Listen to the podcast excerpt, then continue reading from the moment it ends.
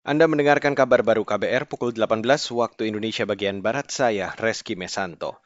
Saudara Menteri Koordinator Bidang Kemaritiman dan Investasi yang juga Koordinator PPKM Luhut Binsar Panjaitan mengklaim hasil vaksinasi tahap 1 dan 2 di Indonesia berjalan baik. Selain itu menurutnya, masyarakat di tanah air termasuk yang disiplin menjalankan protokol kesehatan. Ini disampaikannya dalam evaluasi PPKM hari ini. Jadi kita khawatiran kita tidak ada berlebihan. Kalau memang dia sudah divaksin, eh, sudah dua kali, sudah booster, tidak tidak ada komorbid, ya jalan-jalan aja, tidak ada perlu ada yang dikhawatirkan berlebihan. Eh, kita belum ada lihat untuk ada pengetatan lagi tidak, justru kita pelonggaran-pelonggaran yang kita lakukan, tetapi dengan monitoring yang ketat.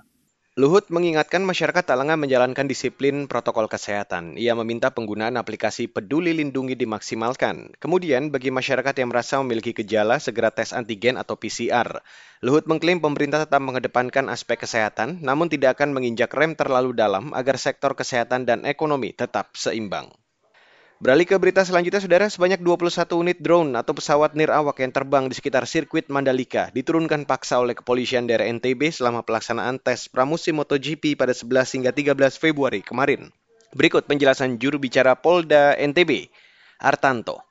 Dan drone ini sangat berbahaya apabila dimainkan, dinaikkan pada saat event seperti ini. Pertama, mengganggu helikopter yang akan terbang. Kemudian kedua, kalau drone itu mendaratnya di lintasan pada saat Marquez balapan, apa yang terjadi? Beritanya apa? Berita internasional dan nasional.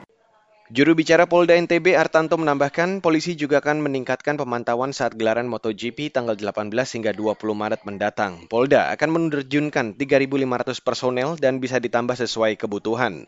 Sebab jumlah penonton diprediksi 100.000 orang baik dari dalam negeri maupun mancanegara. Saudara beberapa maskapai cenderung menghindari wilayah udara Ukraina setelah Amerika Serikat memperingatkan soal kemungkinan Rusia dapat menyerang negara itu kapan saja. Menurut Reuters, penerbangan British Airways antara London dan Asia terpantau menghindari ruang udara itu Senin ini. Sementara maskapai Belanda KLM telah menghentikan penerbangan ke Ukraina dan melintasi ruang udara negara itu. Pendiri perusahaan penasihat operasi penerbangan Ops Group, Mark Z, dilansir antara news menyebut, maskapai penerbangan mengamati maskapai lain. Ia mengklaim menghindari ruang udara Ukraina diperkirakan tidak meningkatkan biaya penerbangan jarak jauh, tapi justru berdampak besar pada maskapai negara-negara tetangga.